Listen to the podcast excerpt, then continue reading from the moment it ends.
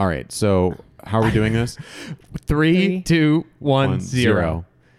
We're recording. Okay, yeah, Okay. and then we'll record.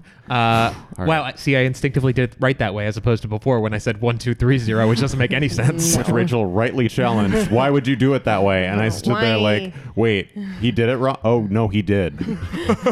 he did do it wrong. All right, Sean. So you're presenting today. I am. Nice. I'm. Can I do the intro? I would love for you to do the intro. Please, I yes. never do the intro. Okay. So this is a MedEd podcast. We're a group of three. I mean, well, three, three, Maybe this is why. you don't do the intro. three JK third Lols. year residents do a casual case based journal club. Okay. Um, that's all I got.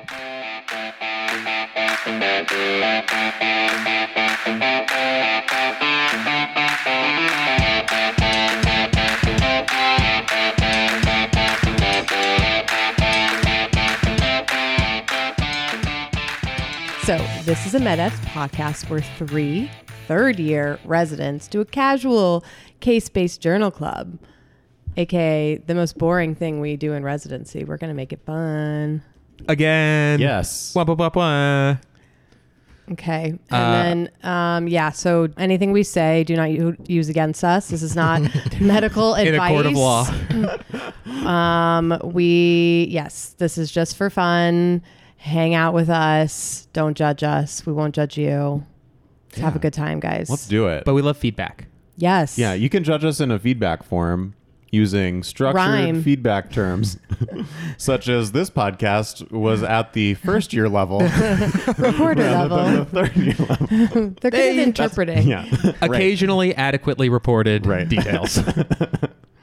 I love that. oh my goodness. All right, Sean. So let's hear about the case. Uh, thanks, guys. Okay, let us start with the case. This is inspired by a recent month I had on general internal medicine floor service.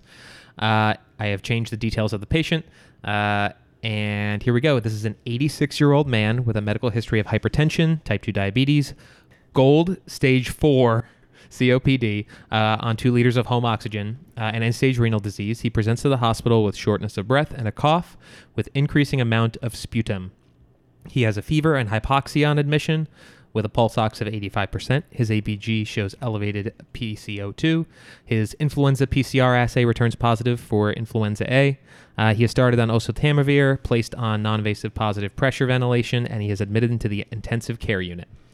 Uh, there, while he's in the ICU, his course is complicated by some delirium and some atrial fibrillation.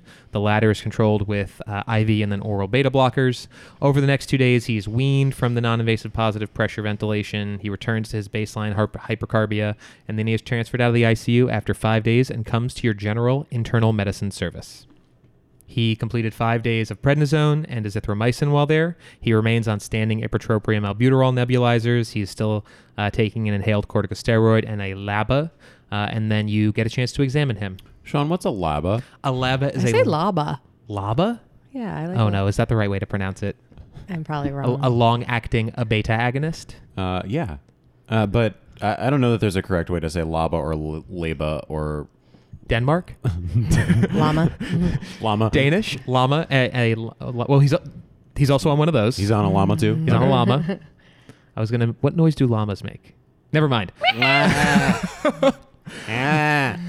Flawless.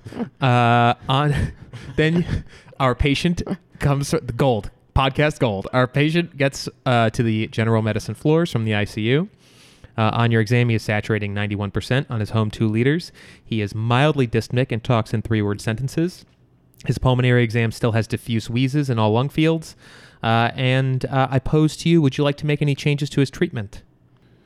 Yes. Yeah. Particularly I don't his know. Is steroids. this, is this day yeah. seven of his steroids? This like, is- where are we in he's his done. He's course? got he's done five it? days. Why is Five why is he still taking them? Stop it. Stop. Yeah. Stop the steroids. Stop. oh, I thought he stopped them already. He did. no, wait. He has. Yeah, yeah. He Yeah, yeah, yeah, he completed. He them. Five completed a five-day course of Okay. days. prednisone and he's azithromycin. off of steroids right now. You betcha. But wait. Still wheezy. Still dyspneic. No. What to do? No. What do? Steroids are bad. Steroids are bad. They're the only time. Well, not the only time. I should say. that I have to be very careful about how I say this. Steroids are only uh, are often an endocrinologist friend in adrenal insufficiency and the treatment of myxedema coma so you don't induce adrenal insufficiency when you give somebody back thyroid medicine when they haven't had it for a while. But I just don't like steroids because they have lots of things like osteoporosis and high blood sugars, and I, I get scared. That bad. I just don't like them because you know people hand them out like candy and they have problems. Those are some bad complications. Yeah, they're not great. And I- then not to mention like um you know, the delirium that you can get with steroids and you get the munchies which, you know, He was also delirious. yeah, and it's just like that's a lot. Yeah. I don't know, I don't like it. When he's, are he's still on inhaled steroids, right? Yeah, an inhaled corticosteroid? Yeah, but Sure, no more and systemic those have steroids. systemic absorption too, so like uh. Your distaste for steroids is coming across potently. Uh, when are steroids a cardiologist friend? I think if you can't use No one cares. um, No. no one cares. Oh. Got him. Um, no, I think if you can't use, um, hmm, it's pericarditis, but only in like really bad situa- or- situations. Yeah, and it's not good to start with. Right? Yeah, and you don't want to start with them don't wanna because start you're with like, it. well, if we can't do anything else, I guess we do that. What? But it's not great. Giant cell myocarditis. Yeah. Classic. Oh, that's a great one. Classic. Great one, Sean. Good Yeah. I one. forgot about it. Thank you. esoteric card stuff. That's what I'm here for.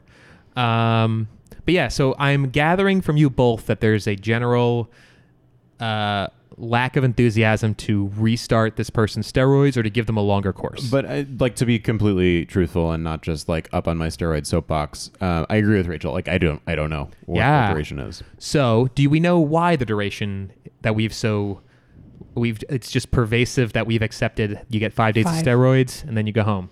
I have no idea. No. It is based on the reduced trial, which we're going to discuss today. Yes. Discuss the Amazing. Amazing. I uh, love learning about things that we already have ingrained in our minds, right? but I have no idea why. Yeah, yeah. a bunch of smart people got a bunch of patients together and did a pretty decent trial, and now we do it that way forever. And I and no one talks about it. Yeah. Okay. Just do it. Reduced trial. Uh, the context for this is that previously, and by previously, I don't mean like the 70s or 80s. I mean back in 2012, right? Wow, that's relatively recent. Relatively recent. Uh, previously, international guidelines had recommended between 7 and 14 days of systemic glucocorticoids. So, this is going back to GOLD, the Global Initiatives for Chronic Obstructive Lung Disease. Uh, uh, it's very well known, and they set uh, sort of standards for treatment and provide some guidelines and some recommendations for those guidelines. Uh, Gold uh, guidelines back in 2012 said that there was a uh, they recommended a 10 to 14 day course of oral prednisone. They said their evidence base was D, which is equal to a panel consensus judgment. I think we did we did uh, levels of evidence and strength of recommendation back in Vest, episode five. Uh, same thing. There are Canadian guidelines that sh- uh, said that steroid regimens, quote unquote, should be individualized, but treatment periods of between 10 and 14 days are recommended. They gave this a level of evidence 1A. This is from 2007. So not not too too far ago, they were recommending up to two week courses of antibiotics. Yeah. Did you I happen mean to steroids? you Oh, oh, wait, wait. No, not antibiotics. I'm sorry, steroids, steroids, steroids. Okay. Did you happen to see where they pulled that level of evidence from? Like what papers they used? I did not. I did Yeah, not. that would have taken a lot of time. It seems discrepant Um, too. Right. It's kind of like we really recommend this, and other people are like, no, no, no. It's like uh, we think it's a good idea, but like whatever. Yeah, I stopped digging that deep Yeah. at that level. Yeah, yeah. Yeah, and someone in 2013 thought there should be a trial about it. So Clearly they did. And this is the trial we're going to discuss. It is the short term versus conventional. And conventional might seem counterintuitive to us, but conventional at that time was 10 to 14 days. So short term versus conventional glucocorticoid therapy in acute exacerbations of COPD, the reduce randomized clinical trial. Uh, the author is uh, a Dr. Jorg Lepui. I hope I am pronouncing that correct. Et al. I think it's Luipi. Leupi? You definitely butchered it. I am so sorry. Luipi. I feel terrible. L- it's Dr. L E U P P I. Uh, this is an investigator initiated study supported by the Department of Medicine at the University Hospital uh, in Basel or Basel. It's Basel. Basel. you guys are killing me. this is painful. I truly should have pronounced. You know, you can read this all you want, but it doesn't help with your pronunciation in the moment. Oh my god. Ben, I'm, you're, I'm okay. I'm you're okay. enjoying this far too much. I'm sorry. It's just funny to me. Oh boy. Are we in the Swiss? I'm on the struggle bus. We are in Switzerland. Okay. We are on the Swiss. Uh, Swiss. This uh, this was funded by Swiss hospitals, but notably also had some funding from some pharmaceutical companies. Especially, I saw AstraZeneca on their list. Audible gasp. This was published in the Journal of the American Medical Association in 2013. I've heard of it. Pretty, pretty decent. I've heard of it. It's pretty good. Uh, so I'll tell you guys a little bit more about the REDUCE trial. This is a randomized, multi-center, non-inferiority trial conducted at five Swiss teaching hospitals. They enrolled 314 patients. Uh, they did this by screening patients in the emergency department who were diagnosed with a COPD exacerbation. They included patients who had an acute exacerbation of their COPD, so they met two out of the three of our gold criteria. Uh, they were older than 40 years old, and they had a smoking history. Uh, they were excluded if they had a history of asthma, an FEV1 over FVC ratio of greater than 70%, if they had a diagnosis of pneumonia, if their survival was expected to be less than six months, if they were pregnant, or unable to consent. Uh, they were then allocated into two treatment groups. They were intru- they were allocated into either a short regimen of prednisone for five days or a long regimen of prednisone for 14 days. And then all patients received 40 milligrams of IV methylprednisolone on day one, followed by 40 milligrams oral prednisone thereafter. If you were in the short course arm, you received uh, placebo from days 6 to 14. So far, so good? It's interesting that they, you know, we typically do 50 of prednisone for five days, and they did 40 milligrams IV methylprednisone on day one, followed by 40 PO. I wonder if there's been studies since then. I mean, regardless, it's still five days, but just a little bit different than Yeah. I've seen what we normally 42. Mm-hmm. But yeah, I hear you. Um, all patients also received seven days of broad spectrum antibiotics. They were on a short acting beta agonist. Seven days. Yeah, yeah. It's a long time. I know. Sorry. Uh, I, were- I mean, it's not your fault, but I don't know. I personally apologize. no, yeah, maybe, maybe that was standard of care at the time. I know. I told, uh, huge aside, but I told a friend of ours interested in pulmonology today about this trial, and he said, "Oh, the reduced trial? That's lame. Do this new trial that talks about like continuous antibiotics in patients who have uh, gold stage four COPD." Spoilers for an upcoming episode, maybe. Um, Cool. But so anyway, all patients got seven days of broad spectrum antibiotics, a short acting beta agonist. They got uh, inhaled corticosteroids twice a day, uh, tiotropium twice a day. Uh, they specified that uh, LAMA and a ALABA twice a day. Uh, they don't say this exclusively in the study, but I'm pretty sure by their phrasing it was actually triple blinded, which seems uh, good. Uh, they this means that the patient doesn't know what they're getting, the provider doesn't know what they're giving, and those who organize and analyze the data don't know who got what. Uh, and I, I make this assertion because they say at one point outcome assessors, data collectors, and the biostatistician and all other investigators remained blind to group allocation until the primary analysis was completed. So I don't know exactly who knew what at what time points, but it strikes me as a decent job of blinding most people at most points of the study. I will say that the the trouble of blinding a provider to steroids is that the steroids have other effects, such as on blood sugar, which we typically check every day. So their efforts to blind the provider are um, to be commended, but uh, unless you don't, unless you restrict them from seeing blood sugars or their white count, uh, it's going to be very, Very difficult. I legitimately did not even think about That's that. such a good point. oh, look, day seven, their white count's still high. I wonder which arm of the trial they're in. Wow, their blood sugar is 300. Must be that really sugary placebo. the sugar pills, that's how they get you. a That lot would of be sugar. awesome if they also gave sugar pills. I mean, not okay. But To- I think borderline, if not completely unethical. yes. Uh, they add this line to the study, which was sort of uh, mystifying, but they say additional steroids could be administered at the discretion of the treating physician, which would then, I guess, make it open label if then the physician and if the patient knew they were getting steroids at some point. They don't get, go into that.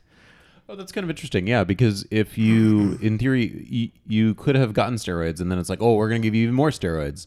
Um, yeah, that that's a really interesting thought about how that affects the uh, psychological aspect of the trial. Yeah, right. Uh, okay, moving on. Primary endpoint time to next COPD exacerbation uh, in a six month follow up. Uh, and they define a new COPD exacerbation as an aclu- acute clinical deterioration beyond the usual day to day variation requiring interaction with a clinician. Satisfaction with this definition? How does it compare to the gold uh, criteria for an acute exacerbation? What a fantastic segue. So when I think of the gold criteria, I think of three things, which is why I can remember them because it's only three things. And I think of worsening dyspnea, worsening uh, sputum production, so an increase in the volume of sputum produced, and a change in the quality of that sputum. Uh, so it's sort of different. Yeah, it's a little bit um, subjective. Yeah. What do you think, Rachel? Yeah, I agree. I don't know why they wouldn't just use the same criteria that the patients were starting off with the COPD exacerbation, like beyond usual day to day variation. I mean, that's kind of Yeah, I think it You- could be captured in the gold uh, definition, but it's sort of like also requiring interaction with a clinician. Do you think they were trying to cast a wider net? So maybe you exacerbate, you know, you come into the ED and they capture you, but you can still exacerbate in your pulmonologist's office and get sent home on a course of azithromycin and prednisone. yeah, and considered like a mild form. Yeah, I think that's that's a really good point, John. I think they probably were Yeah. trying to cast a wider net. And what do you think of this as a primary endpoint? You know, this isn't our robust all-cause mortality, but I think it it's it's interesting and a little different from what we're used to. Yeah, I mean, I think the goal whenever we're treating a COPD exacerbation is the hope that they're not going to come back a week later with the same problem. Yeah. So, I I mean, I think mortality would be really hard to study when you're just looking at an exacerbation of a chronic disease. Yeah. Just five days of steroid versus 14. You know, what is, Are those uh, difference of of uh, nine days of steroids really going to give you a cha- a significant change in mortality? yeah, I think that would be, Yeah, I highly and Really they had. hard. I said I said they enrolled th- just north of 300 patients, and I doubt, strongly doubt that would be powered to detect a difference in mortality, even if there was one. So I think this is probably appropriate and very clinically relevant, is what it struck me. You know, if you told me that, you know, one treatment would help my patients, uh, or, or one treatment would help them uh, pre- or prevent them from having a COPD exacerbation for a significantly longer period of time. That's good. I, I support that. I would want to give them that treatment. yeah. And I think ultimately, I don't know what exactly they were uh, like expecting, but my guess is they were just hoping that at least five days was at least the same. I don't know if they were thinking it's going to be better than 14 days or if Can't study it because it's a non-inferiority trial. Oh yeah, true. I not a mentioned that. superiority trial. boy. oh, this is a non-inferiority. trial. You Yep. Oh, betcha. okay, I missed that part. There oh, we go. we're going. We're gonna go deep in the non-inferiority trials. okay, cool. It's gonna so get ugly. there we go. Anyway, hold on. Spoilers. We're not there yet. Secondary endpoints included included all-cause mortality, uh, a change in FEV1. Uh, they included cumulative glucocorticoid dose, which I thought was sort of funny. Uh, clinical performance. So uh, basically, uh, this was a bit. It was both subjective and objective how patients felt with their dyspnea, and there were some scores uh, associated with that, which I won't go into. Uh, and again, they assessed all these at six month follow up, similar to our time to next COPD exacerbation over six months. They also looked at differences in uh, hospital specific outcomes. So, was there a difference in duration of hospital stay, time to open label glucocorticoid therapy, so that time when they got put on steroids, again outside of the trial, uh, or the need for mechanical ventilation? They did record data on adverse effects, including worsening blood glucose control, worsening blood pressure control, or a new infection. Good balancing measures. I agree. All right. Uh, Question about the secondary endpoint. Were they saying for the mechanical ventilation that, like, did they say, okay, if they got intubated within the first day, that doesn't really count as a secondary endpoint? Or, you know, how could they really compare that unless it happens after the shorter course of steroid is finished? it's definitely, I mean, it doesn't strike me as a really robust other endpoint. Yeah. not to mention that you know your length of stay is going to be theoretically different between these groups so then your the time in which you are able to even be intubated is theoretically shorter in one group so they're not necessarily comparable um, but i think what they're trying to get at is is one group more likely to require mechanical ventilation than the other group Yeah. Yeah. Okay. uh, okay, so results. We'll do just some basic overview stuff before we before we dive. So 314 patients were randomized. Three were excluded for an incorrect diagnosis of COPD in the emergency department. That leaves us with 311 patients, of which 296 completed the full 14 days of either steroid or five days of steroid, and the remainder of placebo. Uh, the average age of the patients in the trial was 69 years old. Uh, about 45% were current smokers, and the remaining former smokers. You remember that everyone in this had to have a greater than 20 pack year smoking history. And interestingly, uh, there was a difference in women between the two groups. 72% of patients in the long course group were women, while only 51% of the short course group uh, were women. Otherwise, there's no uh, significant difference in any of these baseline variables. Yeah. Yeah. Interesting. It's kind of weird when you go through all the trouble of randomizing. Okay. It's statistics time. Lord help us. What He can't help you now. what or she. what are your guys' comfort, familiarity with a non-inferiority trial? Oh my gosh, I love them. Okay. Actually, I hate them, but I love them talking about them. Let us talk. Yeah.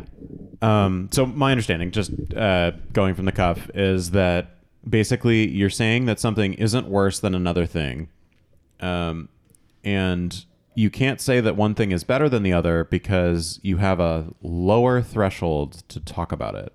So uh, this study is basically to tell. It, this study is appropriately designed because it tells us that you know, five days isn't worse than 14 days. And why would you give 14 days if you could give five days? You know, it doesn't have to be better. It just has to be not worse. Yeah. I think that's perfect. And I love that this, you know, we I think there's some controversy now with new treatments coming out and using inferiority uh, non-inferiority Oh, yeah. studies. Mm-hmm. I like this setup a little bit more because Totally. it's not a new it's not a new treatment. drug. It's a duration. It's just a duration. It's something very testable and it's something relevant based on your initial disgust with the discussion of prolonged steroid treatments, which I think is so appropriate and we should take into account Totally. more often. I, I love this for antibiotic duration studies as well. Yeah. It makes, it just makes sense. Uh, okay. Yeah, or like um, I was reading one about biologics because now they're starting to have what is what is the word I'm looking for? You mean like a biosimilar? Yes, a Yeah. biosimilar. So it's like it works very similarly to the other drug, but Yes, and it's um, cheaper. And it's cheaper, so they're like, let's do a non-inferiority study because What's awful is when the biosimilar is better. Yeah, right. you can't really like comment on that. right. Okay, anyway. Okay. So let's start. This study uses hazard ratios. Hazard ratios, we okay with hazard ratios? Um, I could I could use a refresher on hazard ratios. Real quick, Always. real quick. So hazard ratio, it's the risk of an adverse outcome at any point in a study, and the difference is that this is a sort of an instantaneous risk at one point in time, as opposed to like a relative risk, which is sort of cumulative over the course of a study. Okay. That's it. Yeah. A hazard ratio of one means that both groups, the control and the treatment group, are experiencing equal number of events uh, at any point in time. So equal number of events would mean the same proportion had COPD exacerbations at any in whether you got five or 14 days of steroids at any one point over that six month follow up. Cool. Got it. Amazing. Okay.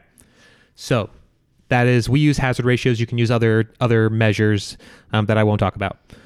When we think of a trial, or especially when I think of a trial, typically I think of a superiority trial. I'm trying to think that one thing is better. Okay.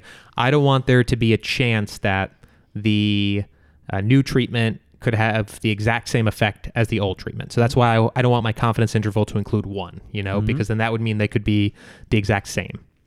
Are the setups different for a superiority versus an inferiority? What do you like, mean are by you setup? like? I guess. Are you just announcing at the beginning of the trial that this is a superiority versus a non-inferior trial? The setup is essentially the, the the major difference is that you have a lower bar to clear with a non-inferiority trial. a lower bar to clear. Like, now, I, I understand superior trial and mm-hmm. I understand non-inferior trial, like the outcomes that you're looking mm-hmm. for, but I don't understand when you set it up. Like, is there if there's not like a difference in p values or No. No, What the difference is, it- it's like sort of a bird's eye view epi level question, and it's saying, what are you trying to prove? So it depends. Yeah, at the It's- beginning. it's, how you design. It's how you choose to design your study. Are you trying to prove that this is this uh, that this is not just as good, this is not worse, or are you trying to prove that this is better? Because if you prove that it's better, then it should become standard of care. But if you prove that it's not worse, it still might not become standard of care if it's more expensive, has a lot of side effects. If you say that it's better, it probably should become standard of care, and then you just sort of factor in those other things. Okay. So it's all about how you portray it at the beginning. Bingo. Okay. Yeah. And and what to what Ben was saying is that it is easier to prove non-inferiority. It is harder to prove superiority. Okay. So, get ready to have your minds blown because this was a tough concept for me to wrap my mind around. If a study fails to show superiority, this does not mean that the two treatments are actually equal. Mm-hmm. Yeah. Okay. I, I was like, oh, so if it's not superior, then it's equal or not inferior.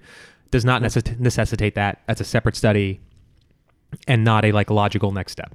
Okay. So, how do we go about doing a non inferiority trial? So, basically, the first step is that you pick a non inferiority margin. I've also heard this referred to as a delta. I've also heard this referred to as a critical hazard ratio. And what does that mean? So basically, we're trying to pick uh, uh, a, a point amongst our axis of hazard ratios or other determinant uh, where you're willing to say uh, how much not worse is okay for me to call this non inferior.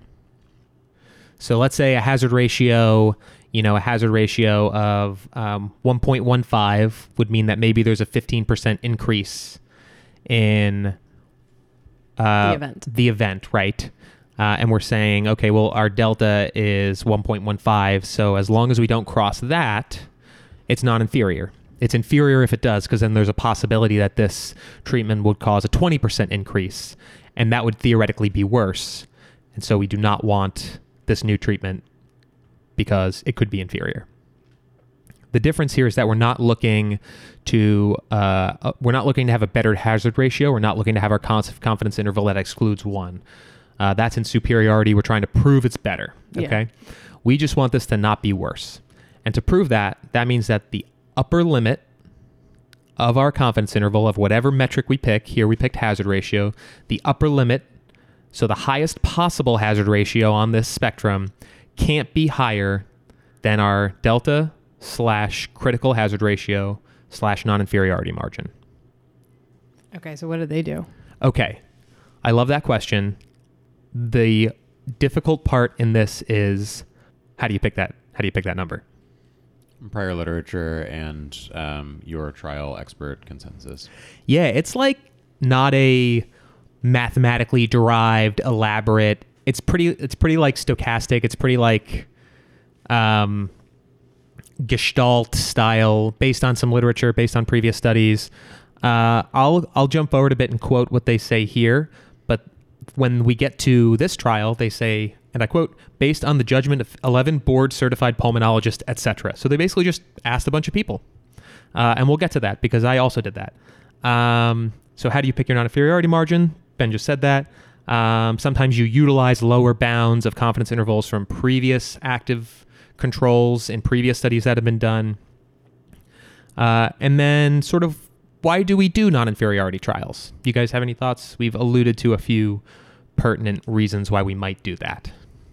Uh, typically, if your statistical significance for superiority is challenging, if your placebo is unethical, um, that would those would be two primary reasons. Yeah, that makes perfect sense.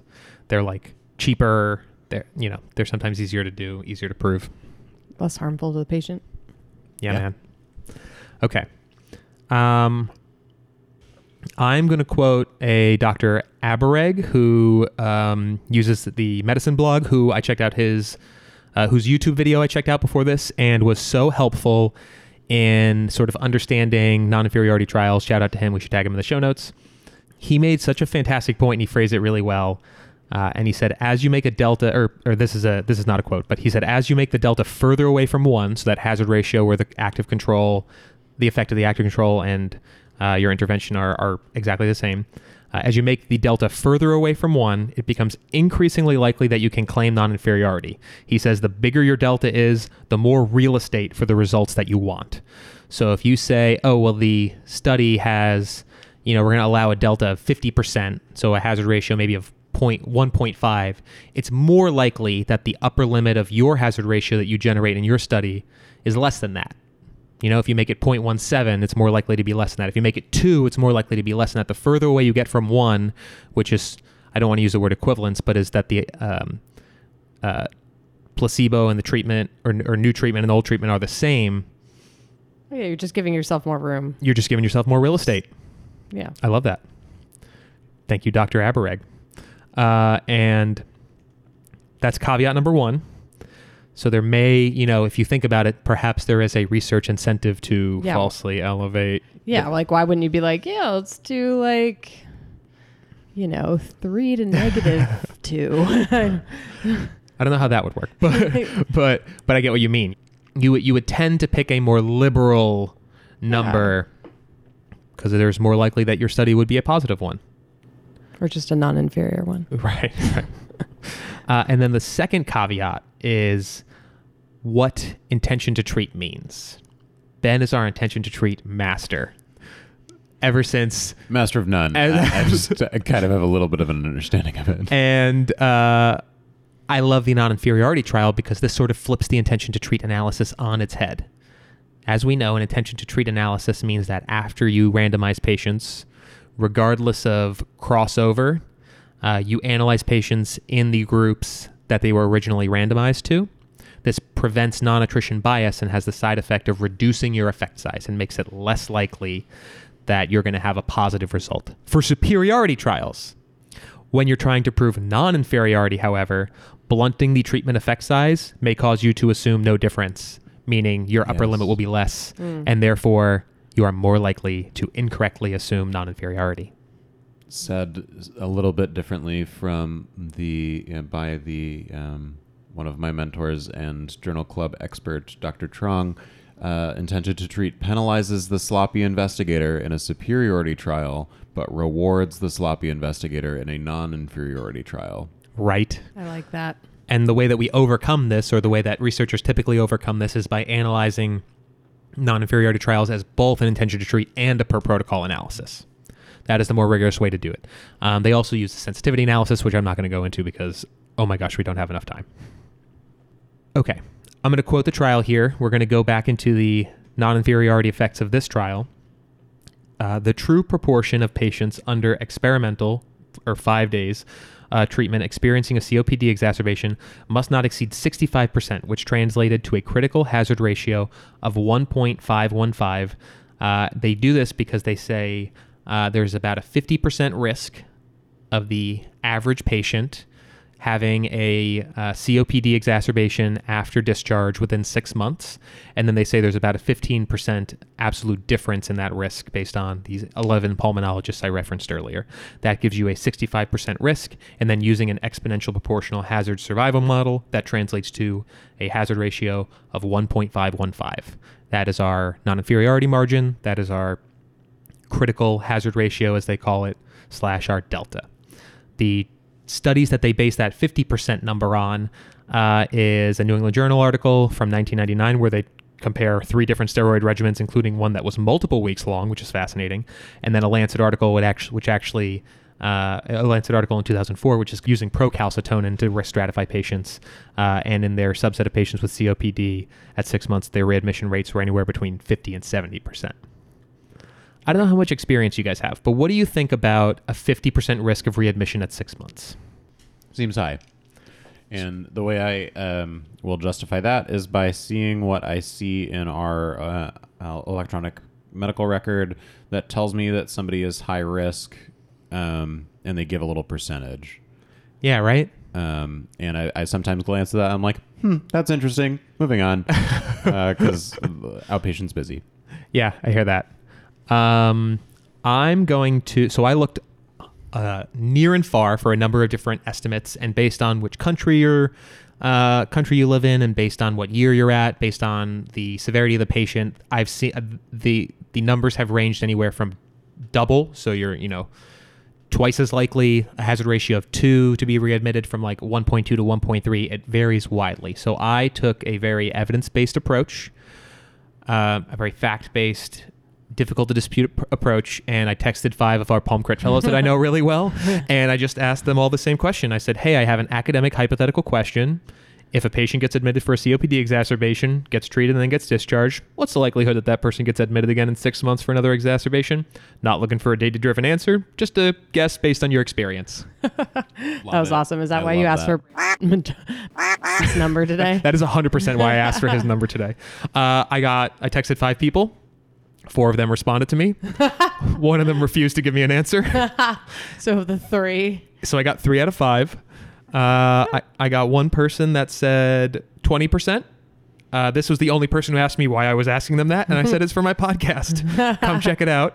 Uh, I got one person who said, uh, yeah, the data shows there is a high risk of readmission, up to 30%. And I got one person that said, where are you? Where are you? Oh, this one was my favorite. He said, uh, depends on a few factors like severity of disease, but over six months is probably close to 15 20% for another exacerbation. So I don't know. These are just a bunch of fellows. I honestly don't know how I would guess, to be honest, because I feel like, yeah, it would depend on compliant. Like, I don't know. I think there's a- a lot of factors once they leave the hospital, yeah. Agreed. and also like what they came in with, like what's their FEV1, and Yeah. Agreed. I think that would be way too hard for me to guess. If I were on the side of defending this paper, I would say these are older patients. Most of them, I didn't go into this, had gold stage three or four disease, so perhaps they were more disease. severe. maybe smoking right now, And they all had a history of smoking, and a good portion of them had current smoking. Yeah. So I don't know, 50%, I might be willing to give them the benefit of the doubt on. Yeah. yeah, I, think it's honestly like if you told me there's a 50% chance that that type of patient is going to come back within six months, I would totally believe it. Cool. I just wanted to do my due diligence, Yeah. and we you gotta you gotta assess Consult the masses. You got to consult the masses, meaning just randomly text five Pulm Crit fellows you're friends with, and you know, just see do you think this is an appropriate. You know, if they had put something like 2.5, something crazy like that, I think all of our radars would have gone off, and we would have said that's that's that's falsely highbrow. Yeah. Okay, Agreed. Okay, so basically, the hazard ratio that if the hazard ratio was above 1.5 ish, nay nay. or If the, sorry, lower. if the upper limit of our so it's our hazard ratio, and then there's this whole confidence interval. Yes, So if the upper limit, limit of the confidence interval. yeah, But if they went past that, we are we are not non inferior. We are Yes. Potentially we cannot worse. claim non-inferiority. Yes. You Well, cannot claim non-inferiority. It is Yes. inconclusive. that hard stop pause period that like We cannot claim. you, cannot claim non-inferiority. yeah, okay. So 1.5 and some change is about the upper limit of normal Bingo. that we're about to listen for yeah. when, when Okay. tell us. Oh my God. Drum roll. Okay, so they picked 1.515 as their delta, their non inferiority margin. We've now beat that to death. Okay, so for our trial, at six months, 56 of our 156 patients in the short course group, or roughly 36%, had an exacerbation, compared to 57 out of 155 patients in our long course group had an exacerbation, roughly 37%. So 36% for five days of prednisone and 37% for 14 days of prednisone. Big ol' whopping difference. I know you guys can tell that already. Okay. Yeah, right. This this translates to the hazard ratios as follows. In the intention to treat analysis, the hazard ratio was 0.95 with a confidence interval ranging between 0.7 on the lower limit and 1.29 on the upper limit. That's a 90% confidence interval. And for our per protocol analysis, that gives us a hazard ratio of 0.93 with a confidence a 90% confidence interval between 0.68 and 1.26. And of note, both of these have upper limits that are below our critical hazard ratio. Our hazard ratio, our critical hazard ratio of 1.515. The intention to treat had an upper limit of our hazard ratio of 1.29, and the per protocol analysis had an upper limit of 1.26. All right, so 90% confidence interval. That's Yeah. a little weird. Yeah, the 90% confidence intervals are weird. I'm used to seeing 95% confidence intervals. My assumption, my thinking about it is that based on just some searching and looking at other non inferiority trials, this is somewhat consensus to do 90% confidence intervals. I think, you know, in my mind, on the one hand, it doesn't capture as much of the data. So there is a risk that you are falsely decreasing your upper limit of normal on that hazard ratio. That gives me a bit of pause. Um, but on the other hand, I don't know that we need as um, as conservative uh, an estimate as the 95 or a 99% confidence interval. And if this is sort of the general consensus amongst non inferiority or equivalence trials, I guess this is more the norm than I'm just used to seeing since I'm more familiar with superiority trials. Definitely. All right. Well, cool. Great. So they were the same. Well, Yeah. we're non-inferior. They were non inferior. non-inferior. This is the caveat. That is the trap. The trap. It's a trap. Where's the Uh, trap? It's a trap. Okay. So confidence intervals remained, the upper limit of our confidence intervals remained below our non inferiority threshold. Let's talk about other outcomes. Median time to exacerbation was 43.5 days in the short course and 29 days in the long course. Uh, both of these had big interquartile ranges, so I don't think it's statistically significantly different, especially since you'd think the long course group would have, uh, you know, a longer time theoretically, or the exact same time, uh, because those, you know, risks at six months were the same. So I don't know how to interpret that, but those are the median time to reexacerbation. Uh, there was no difference in overall survival or mechanical ventilation. The short course had a shorter length of stay. So the short course had a length of stay of eight days with an interquartile range between 5 and 11, compared to the long course having a median length of stay of nine days with an interquartile range between 6 and 14. However, this p value was 0.04. They do not comment if they factored in multiplicity our friend multiplicity rearing its ugly head. So I don't know how much credence to give to that finding. okay. I think we're going to circle back to that a little later too. Overall, steroid use was, guys, brace yourselves, lower in the short group. Nice. Ben, stop No staring at way. Uh, this uh, was about 200 milligrams, uh, a median dose in the short course group versus 560 milligrams in the long course group. Those are medians because actually, if you look at the means, some some uh, particular practitioners skewed those with some high doses. Um, there was no detectable difference in expiratory volume at any time, and there was the same dyspnea, quality of life, and self-assessed overall performance scores.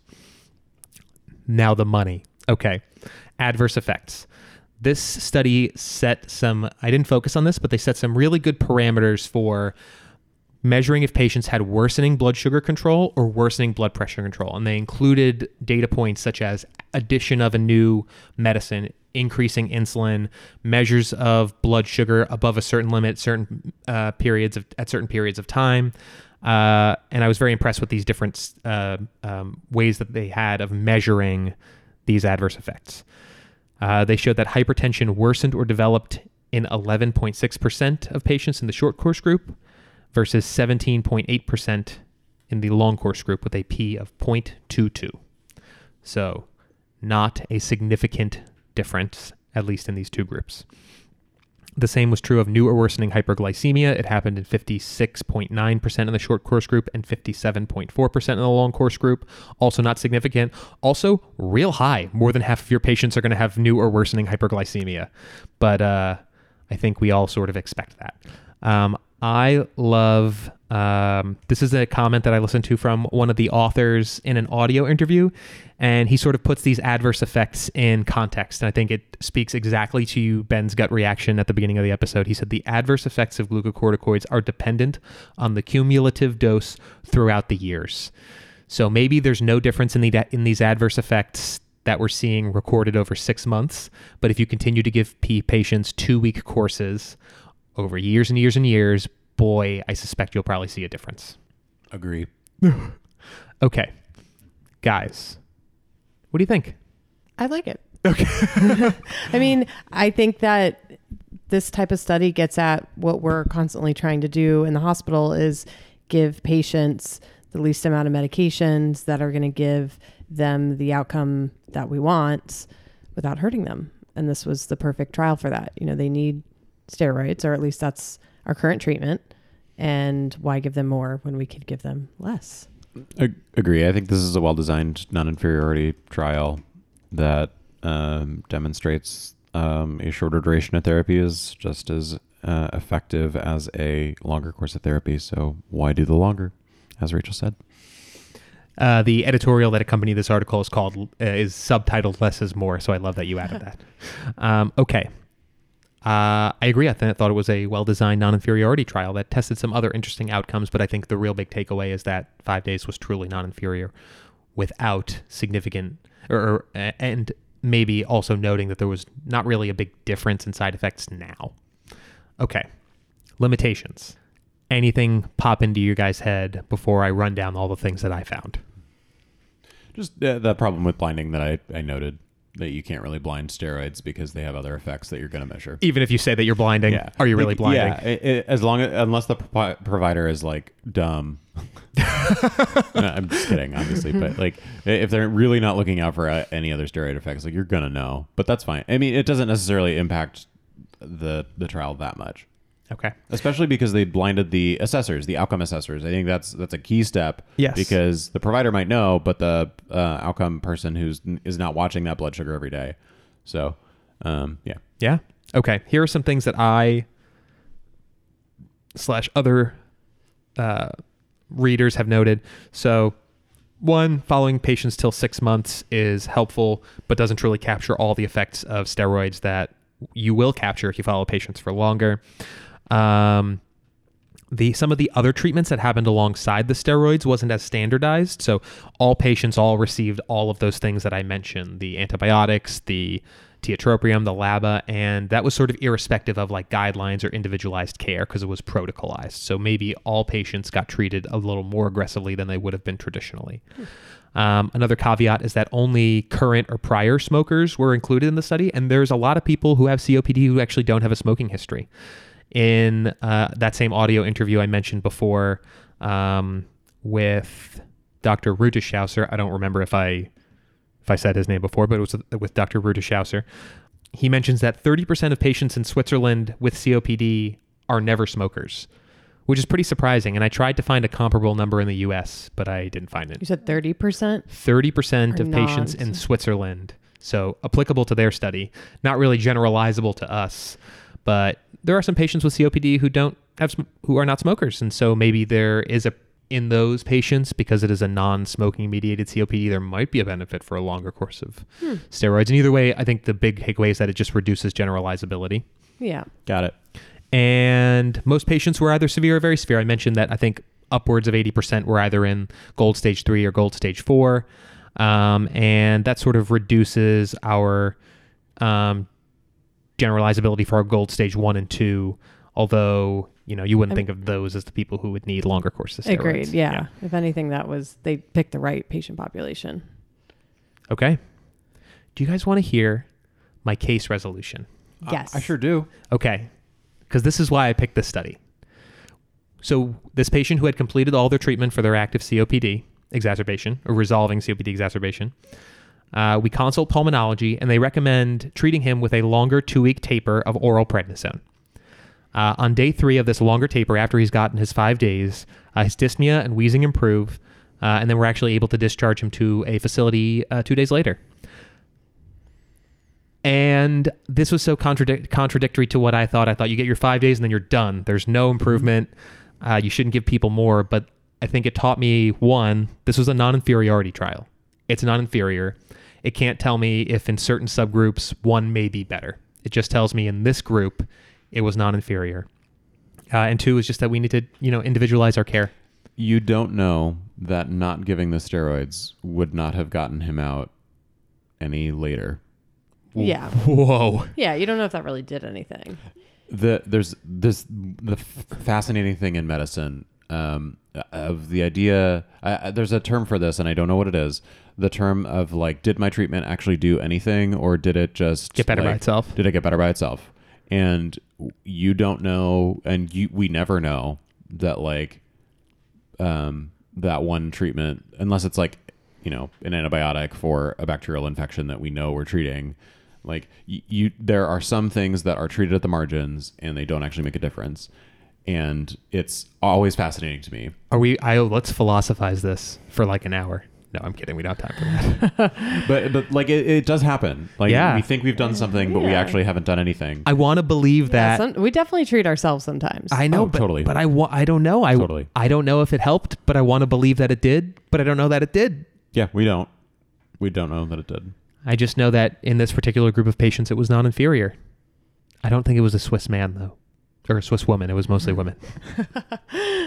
However, what I do know is that the gold report that came out in 2020, as opposed to the one that I mentioned in 2012, has a new recommendation on systemic corticosteroids Huh. uh, that goes as follows. Uh, it says systemic corticosteroids can improve lung function, oxygenation, and shorten recovery time and hospitalization duration. Uh, duration of therapy should not be more than five to seven days. Boom. There you go. Wow. Coming down from the gold people themselves. We, gold. It's a gold medal. All hail. That's uh, that's the reduced trial. nice. This is why we do that thing. That was that was awesome, Sean. that was Thank great. you. Thank you. Thank I- you, I guys. still want to know how we got to like just prednisone 50. Because sometimes in the ED, at, do- my patients sometimes get like 120 of methylprednisone. for the yeah, first I see that as well. I wonder if and that's There's evidence got to be something that was taught Maybe. somewhere along the way. Yeah, It's the hardest part about the Journal Club is it's not just this article. There's a million others. I wish I could just Yeah. read this article in isolation and ignore everything. Exactly. It would be Exactly. nice. People practice that way sometimes. and we'll leave it at that. All right. Um, thank you so much to uh, the people that helped make this podcast possible Sean, Rachel. Yay. Uh, thank you also to Aaron Miller, who does all of our art, uh, and Zeba Husseini, uh, and as well as Ed Wang, Tudor Struzoriu, and uh, Justin Robbins. New members of the team, thank you for Yay. helping the editing process, guys. Seriously. Uh, please uh, rate and review our podcast on Apple Podcasts, and uh, we look forward to your comments. Uh, we also have an email uh, at um, uh, medlitreview at gmail.com. Uh, follow us on Instagram and Twitter, medlitreview. Um, and we look forward to your comments. Thank Th- you so much. Thanks, guys. Woo! It's still lit. it's always lit. It's always lit. It's lit. It's lit.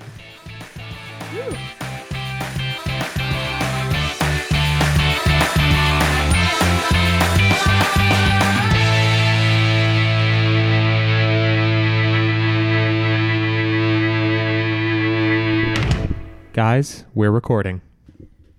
I'll read the first part. Asterisk, casual and entertaining banter. Asterisk, Doesn't get more casual and entertaining than that. and reading directly from the page. This is this is what the people want. I can't even find the page. So I'm told.